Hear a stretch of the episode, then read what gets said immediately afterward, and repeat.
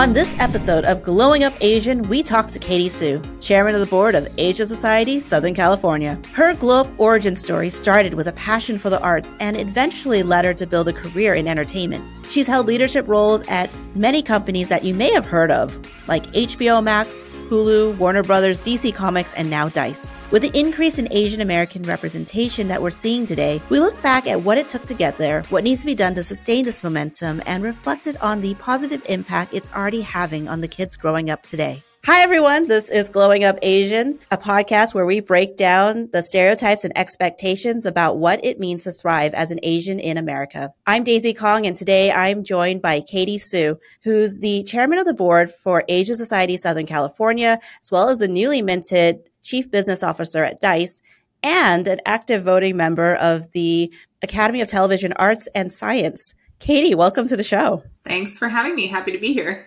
So I'm really excited to talk to you because when I was doing my research um, on just your background, I saw that you really had career at some of like major entertainment companies and like H B O Max, D C Comics, as well as Warner Brothers. And it was always at a time when we were seeing an increase uh, Asian American representation that we hadn't seen before. So really excited to dive into that. But before we do, I wanted to go back a little bit in time and kind of learn a little bit about your glow up origin story. And so to kick things off, um, first question is, was it always your dream to get into the entertainment industry growing up? It was not always my dream to get into the entertainment industry. As a matter of fact, my first dream was I wanted to be a painter and an artist, at the discouragement of my family that was like, you'll never make it.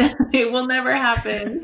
um, I decided that, you know, a lot of my skill sets were in communication. I liked working with people. So the natural route there would be, you know, be a lawyer. And so I actually did a lot of pre-work to uh, get into consideration for going to law school. And it wasn't until... Oh, wow. Later on in life that I decided, you know what, I really don't think this is for me. And that was a result of going to internships and really understanding what it was like to practice law. It wasn't like the T V shows that mm-hmm. you see. It wasn't like any of that, um, that I decided, you know what, maybe it's not for me. And then from there, my path splintered into the arts. Was it um, your parents that had hoped that you would go into a career like the law and that's where the idea came from? Or like, what was their dream for you? You know, like when you said, I want to be an artist. Yeah. You know, I consider myself very lucky because um, both my parents, for the most part, like really encouraged just curiosity and learning. And as long as I was happy, they were happy. But I think when you come from an immigrant background and you're realizing the American dream, a lot of times, you know, happiness is structured around stability, having a stable career, being able to not worry about the things that they had to worry about. And so I think a lot of those values were instilled in me very young. And naturally, I gravitated towards careers that represented that, less so that my parents wanted me to do it. It was more that they knew mm-hmm. what it was like to not grow up in a world that was easy and simple. And it was just very unstable. And so all they wanted for me was stability and happiness. And so when you found yourself on this career path and like, we had talked about, you really got to see the rise of like Asian American representation in the media. And from me on the outside, I see, I could see like a lot of people within the community just really rallying around the idea of representation matters. And now today we are seeing a lot of Asian American characters as leads, and we're also seeing Asian American stories being told. And so I'm curious, like, being more of an insider, like what was it that allowed this to happen? Or like, what were the impetus to like making this happen? I think a lot of it started with people being in rooms where the decisions were being made. A lot of times the only way change can be progressed is if the people in the room were championing the change. That could be anywhere from development to marketing to producing the content. You had to see that represented throughout the whole entire life cycle of a project in order for those things to realize its potential. And so when I joined Warner Brothers, I actually was very fortunate because I joined an incredibly diverse group. Many people there really championed women and diversity. And so a lot of ways it was already happening. And I was fortunate enough to come into a moment in time where my voice really mattered and the decisions I made ultimately had a positive impact. And therefore, the change was starting to occur. But it absolutely starts with the rooms where the decisions are made. You shared with me, too, that one of the reasons why you joined DICE was because it was the diversity, inclusion, belonging was always part of the foundation of the company. And that was like very different than the many other companies that you had worked for before, where it was very much like an internal movement to like get more people involved. Yeah, you know, it's so true, because when we were talking about this topic, it really made me consider all of the different stages of my career. What did championing inclusion mean? What did D E I mean for companies?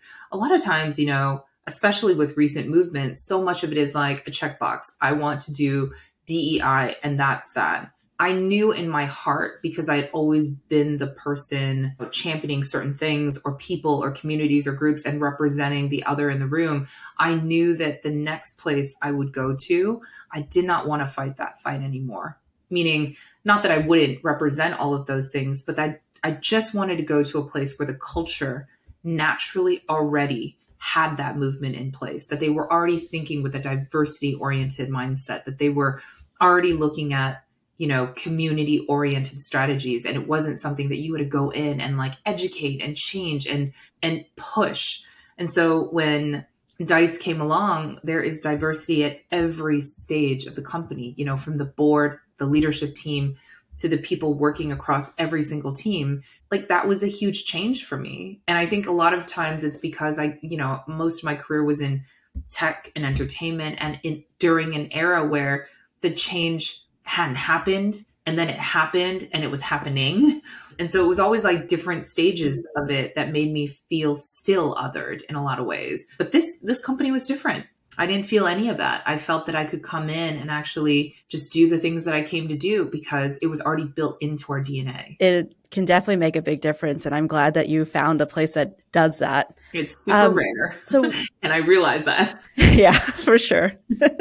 So what would you say is going to be important? Like, we've seen that like a increase in like just representation across the board, but like, what is going to be needed to sustain that in the long run? I think what is going to be needed to sustain the representation we see today is the continual push to be the change that you want to see in the world, right? I know sometimes it sounds really cheesy, but who I am today is I want to be at a place, I want to be with people where I can be my whole self.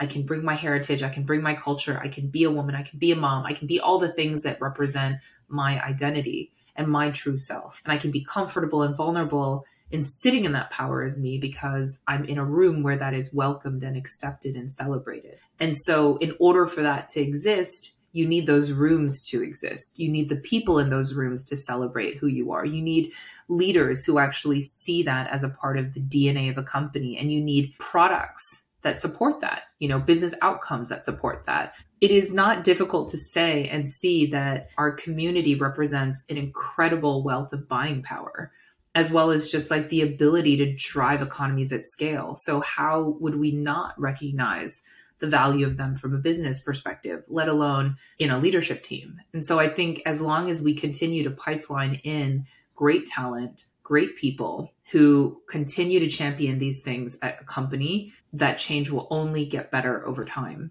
And what advice would you have for parents that are raising that next generation who are seeing that increase of representation, and they're going to be feeling a lot more encouraged than anyone in our community from maybe twenty years ago to like pursue a career in the arts, um, to per- be an actor, to be a filmmaker, or any of these types of careers, where in the past, like, it was very common, I think, for parents to say, like, it's just not a career path for you, because like you just don't see it, and they're not going to be accepted. And, like, they kind of know that um, and almost want to protect you, because they know like you're going to be up against so much more. And so I'm curious, like, what would you say to parents if you have a child who's a budding star and they just want to pursue it? Like, what would you say to a parent who has a kid like that? What I would say to a parent who has a kid like that is that you should just do it. What is maybe my opinion, and slightly different than some of the people you've talked to, is I've seen the progress and I've seen the change. You can feel the momentum.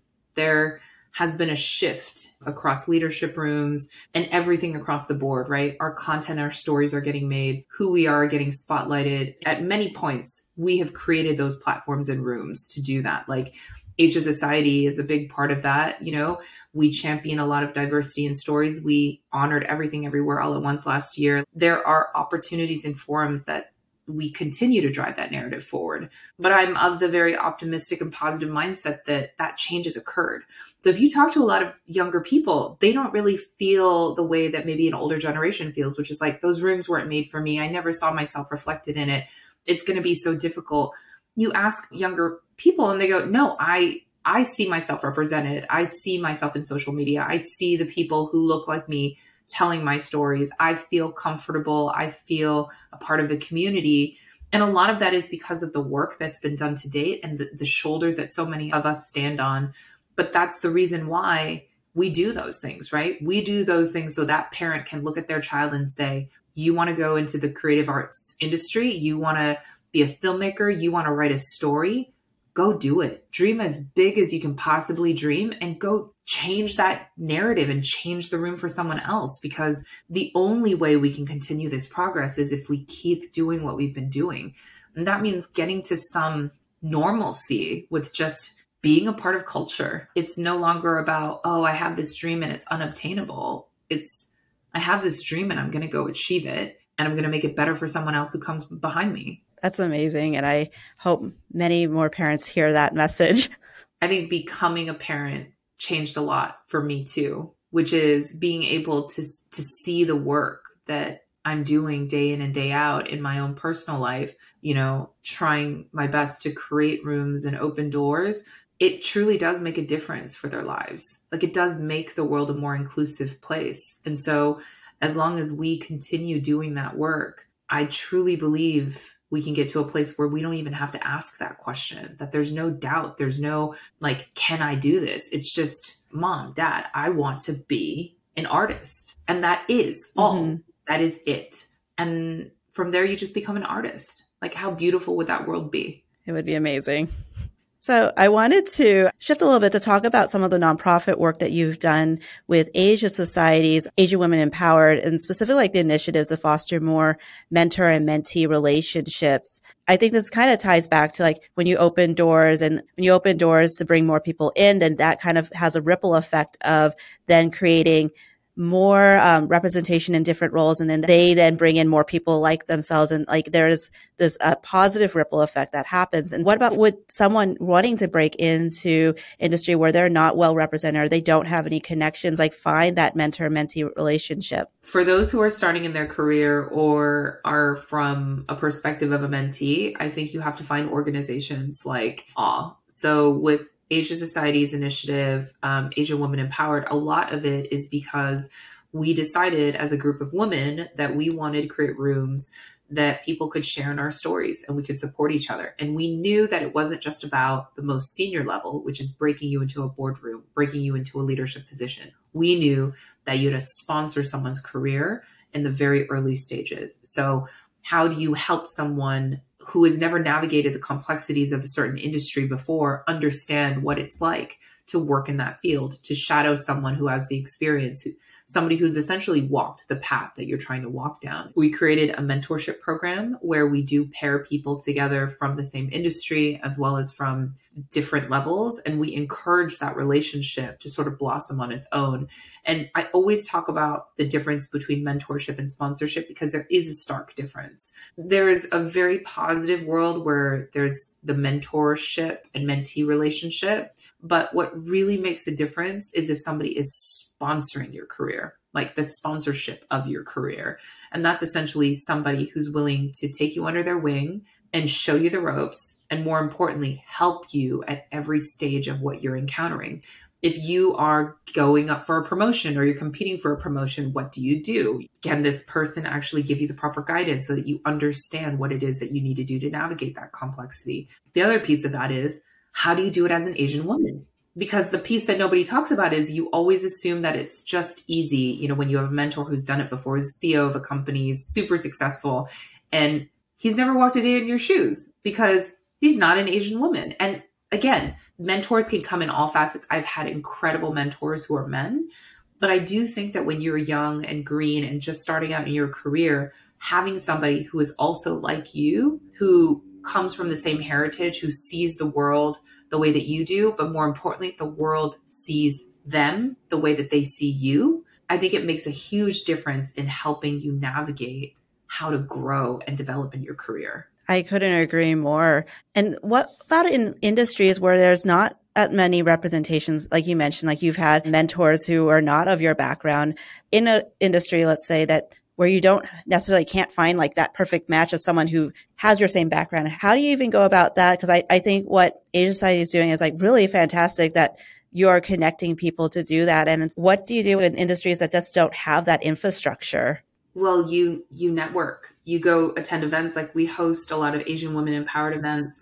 We bring people together. We create the room where friendships can blossom, where relationships can emerge, where a lot of people may find cross-industry support. Maybe you're in fintech and you meet somebody in entertainment. And although the industries are different, your experiences may be very similar. And I think that's the difference of like seeing the world as an Asian woman and being in a room with Asian women.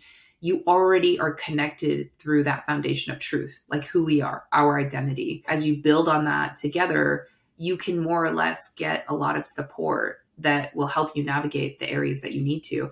I actually mentor and sponsor quite a few people, and I do really try hard to make a commitment to like carve out time always to be there for them. And they are not all from my industry.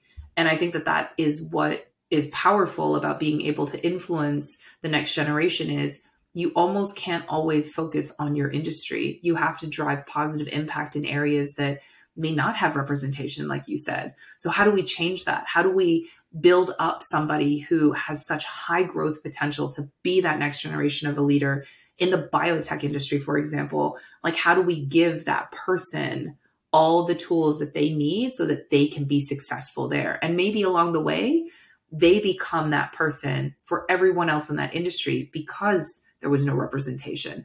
Then I think we've inspired that change, and that change will only continue because now that person is driving the next wave of leadership for that whole entire category. That's really powerful. With Asian parents, there's a lot of emphasis on, oh, they want you to get good grades. They want you to go to college. And it's very much like these skills that are very much about accumulating knowledge, not necessarily the soft skills. And so what advice would you have for helping children like build the soft skills they need to like to network, to build connections, to build relationships, which isn't going to be found in a textbook? You know, I always go back to curiosity, and maybe it's because that's a reflection of who I am. I love learning new things. I love learning about new things. If something doesn't work, I want to solve it. I want to fix it. And I think it's that thirst for wanting to always learn more and be more that puts people on that path of making themselves better, like personal growth. The stereotype that uh, Asian parents are known for is that they really want you to get good grades. They really want you to learn a lot,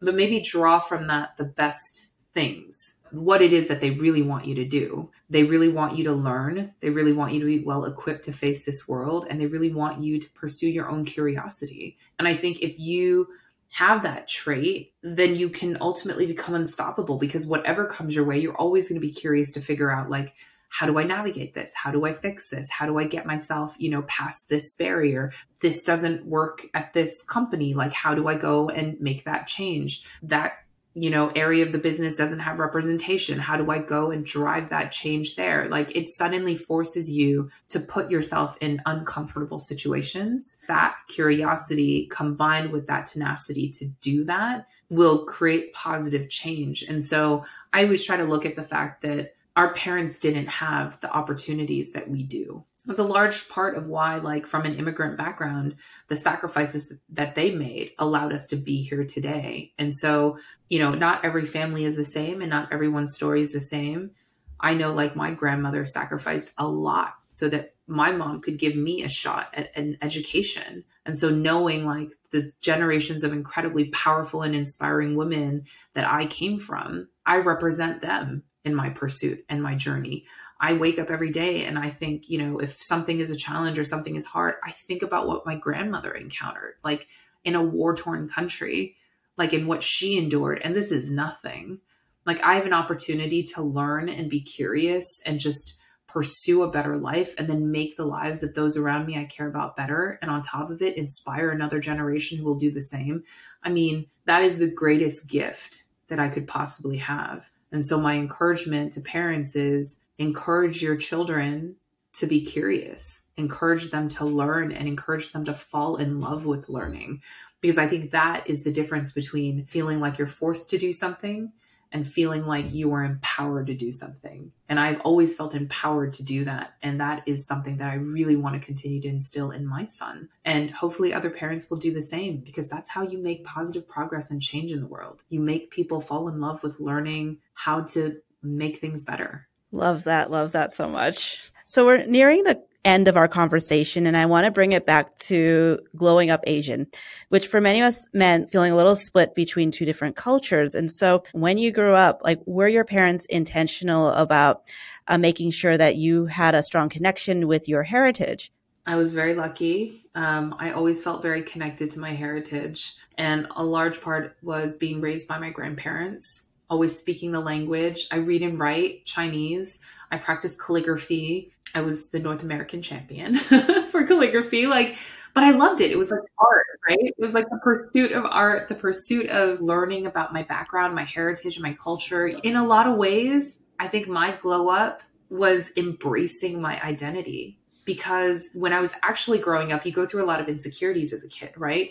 You're grappling mm-hmm. with feeling as though you have a foot in both worlds and you're not sure which one to pick. And I think as I got older, and I got more seasoned in life and I've had some life experiences, you realize the best thing to do is not to pick which world you want to be in. The best thing to do is to embrace the fact that you're from two different worlds and allow that to just live and breathe into who you are as a person. And I think it's made me better. The fact that I can see the world from a different facet, the fact that I, you know, can read news from another country, and that pop culture and music, like, I grew up listening to Canto pop, K-pop, you know, J-pop.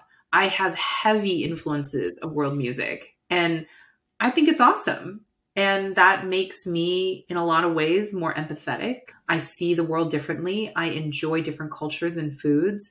I celebrate diversity. A lot of that is because I have a dual identity. The older I've gotten, the more comfortable I've become with that. What's been really inspiring is seeing younger generations doing that already. I've seen, like, younger kids grow up South Asian and they just wear saris to school. I mean, that's beautiful to be able to do that in what I used to call American school. I went to American school and a Chinese academy. It just honestly felt like two different worlds all the time until one day they merged. But imagine a world now where you can actually learn Chinese in school, because they do immersion programs all the time. So you already have the environment where this is encouraged. It's just about embracing it and bringing your whole self to work, to school, to your friend circles. Like, the more we can just accept and love who we are and what our parents made us to be, the more we learn about each other and our culture. I love that. And it actually was like answer to my final question was, was what is your hope for the future now that we see so much more representation? And I think you answered that already, which is that more children today are just growing up, embracing their culture. And I agree with you. I hope that that continues.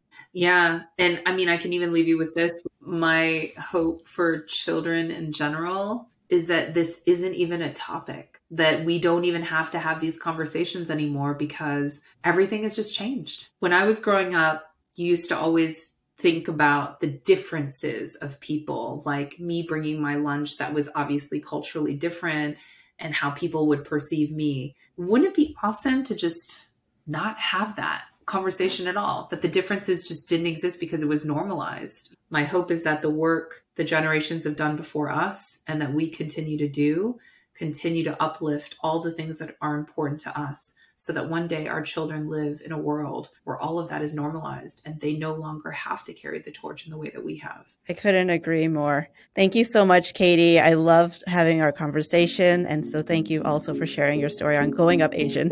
Yes, thank you for having me.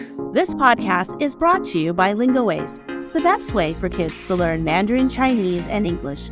Co-founded by a parent and a teacher, LingoAce's award-winning online language learning platform connects students with professional teachers and uses a research-backed curriculum that makes learning another language fun and effective. Learn more at lingo ace dot com.